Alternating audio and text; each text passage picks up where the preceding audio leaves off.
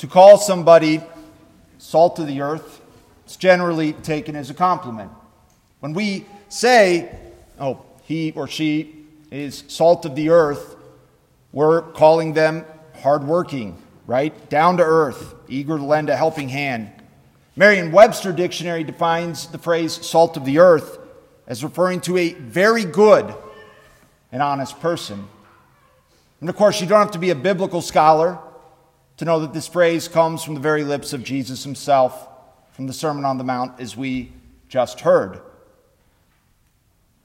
But while it's a good thing to be hardworking, down to earth, willing to lend a helping hand, while it's praiseworthy to be a good and honest person, is this what Jesus means when he calls his disciples the salt of the earth?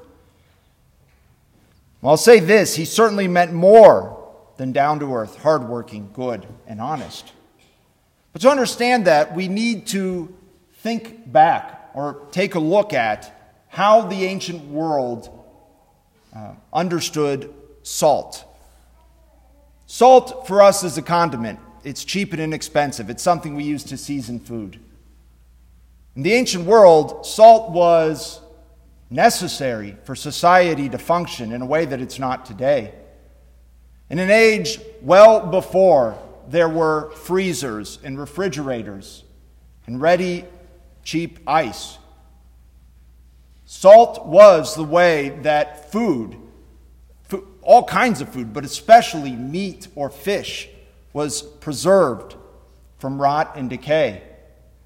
If you wanted to have a supply of food, we all need food to live, cities need food, then you needed salt and lots of it to ensure that that serve, that food survived and was edible for a while.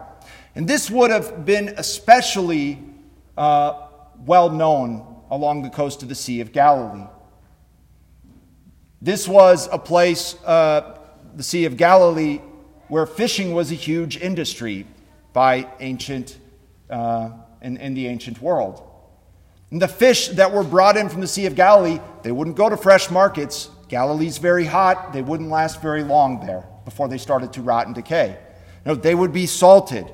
Then they would be shipped out all over the Roman Empire by the time of Christ. So, my point in all this is if you're someone who lived off the Sea of Galilee, near where Jesus preaches the Sermon on the Mount, and you hear this phrase, salt of the earth, the first thing you're going to think of is how needed salt is to preserve food from rot and decay and the connection would have been a little bit easier to make. Jesus calls his disciples the salt of the earth because they are to preserve society, preserve the world from the rotten decay of sin, just as salt preserves food from, the rotten, from rotten decay. How on earth are we to do that? Well, St. Thomas Aquinas said that the exhortation, You are the salt of the earth, this described the apostles' and really any disciples' duty to keep others from evil. But when Jesus warns, uh, warns us, he says, If salt loses its taste, with what can it be seasoned? It is no longer good for anything but to be thrown out and trampled underfoot. He says this is his warning that we must keep ourselves from evil as well. We must preserve our own hearts and souls from the rotten decay of sin. And that's not something we can do by our own effort alone. We need His grace. We need to turn to the Lord in prayer frequently, daily. We need to frequent the sacraments, especially the Eucharist and confession. We need to do penance and works of charity.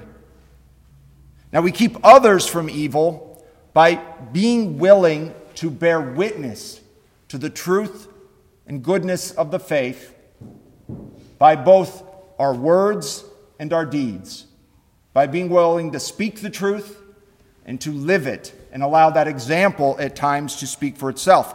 We must do both, right? We must live in such a way that it bears witness to the truth and goodness of the faith. When the situation calls for it, we must be willing to use words, right? To bear witness to the truth. We must be willing to say, Yes, I believe Jesus Christ is God Himself incarnate, that He was born of a virgin, that He died on a cross, that He rose from the dead. Yes, I believe all that. I believe that He founded the church. I believe that He's really, truly, and substantially present in the Eucharist, that He's the way, the truth, and the life. No one goes to the Father but through Him. Or could take the form of, of being willing to have a hard conversation with a friend who strayed from the straight and narrow.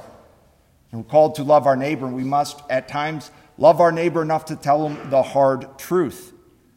Then, of course, we bear witness to the truth and goodness of the faith by how we live our lives. Right? And so Jesus gives another metaphor, the light of the world, uh, and he says this Let your light shine before men that they may see your good works and give glory to your Father who is in heaven. He's not saying do good works for the sake of getting the applause of others. No, rather, he's saying that the good works we do, we are to uh, live in such a way that those good works are seen as bearing witness, reflecting on the truth and goodness of the faith. And in so doing, can preserve society from the decay and rot of sin. Now, I know it's a little bit abstract, so let me give a historical example of the church, the community of believers doing this by both word and deed, bearing truth, uh, bearing witness to the truth and goodness of the faith, and it having a profound effect on society. In the ancient world, um, in the Roman Empire, when it was pagan, uh, there were dark and disturbing parts of Roman paganism. There were dark and disturbing parts of, of a lot of different pagan religions. Not saying that's all that was present in them, but they certainly had their, their parts in it that were dark and disturbing. This didn't so much reflect on the, on the pagan religion, but this practice, there was a practice of infanticide in the ancient Roman Empire. If a family had a baby they didn't want, or for whatever reason, uh, the practice was that they would abandon the, the child, and the child would die of exposure. This was a brutal and, and, and heartless thing, but it was not controversial. It was seen as just the way of the world. Um, Christians, when, when Christians first came around, uh, they would often take these children into their own homes, raise them as their own sons or daughters. As the church began to gain more of a foothold in society, as persecution ceased, you know, the church built institutions, right, to combat this. Orphanages sprang up, shelters, hospitals, etc. Then, of course, all of this was accompanied by vigorous preaching and teaching on the dignity of all human life and on the grave immor- immorality of infanticide. And it didn't happen overnight, but eventually infanticide became less common. Eventually, it became unthinkable. Generation by generation, by word and deed, the church, the assembly of believers, truly acted as the salt of the earth and the light of the world. And in this case, not only did they preserve society from the rot and decay of sin, but, but this is where there's a, there's a jump in the analogy. Salt does no good for a, a, a piece of meat, for instance, that's already rotted. You're not going to pour enough salt into a rotted piece of meat to, you know, undo the rot. But that's what happened here. By the power of God, for whom nothing is impossible, uh, this society, which had a strong disregard for human life, gradually came to see the evil, the evils of infanticide. Because generation after generation of Christians were willing to preach and teach the truth on the dignity of human life and the immorality of infanticide, and were willing to act on it by taking this incredible responsibility and, and taking these children into their homes building institutions to care for these children. This is what it means to be the salt of the earth and the light of the world. You know, one, one final point I'll say on all this is there's a very real sense in which our prayers can be the salt of the earth. Prayer changes hearts, enables us to resist temptation, to follow the straight and narrow. And that is true not just for us, but for others as well. In heaven, we will see all those who benefited from our prayers. The more we pray, the more the church prays, the more she's acting as the salt of the earth. So as we continue with Mass, let us pray. Let us pray for the courage to bear witness to the truth of the faith by our words, for the grace to live the Christian life in such a way that it bears witness to the truth and goodness of the faith to the world.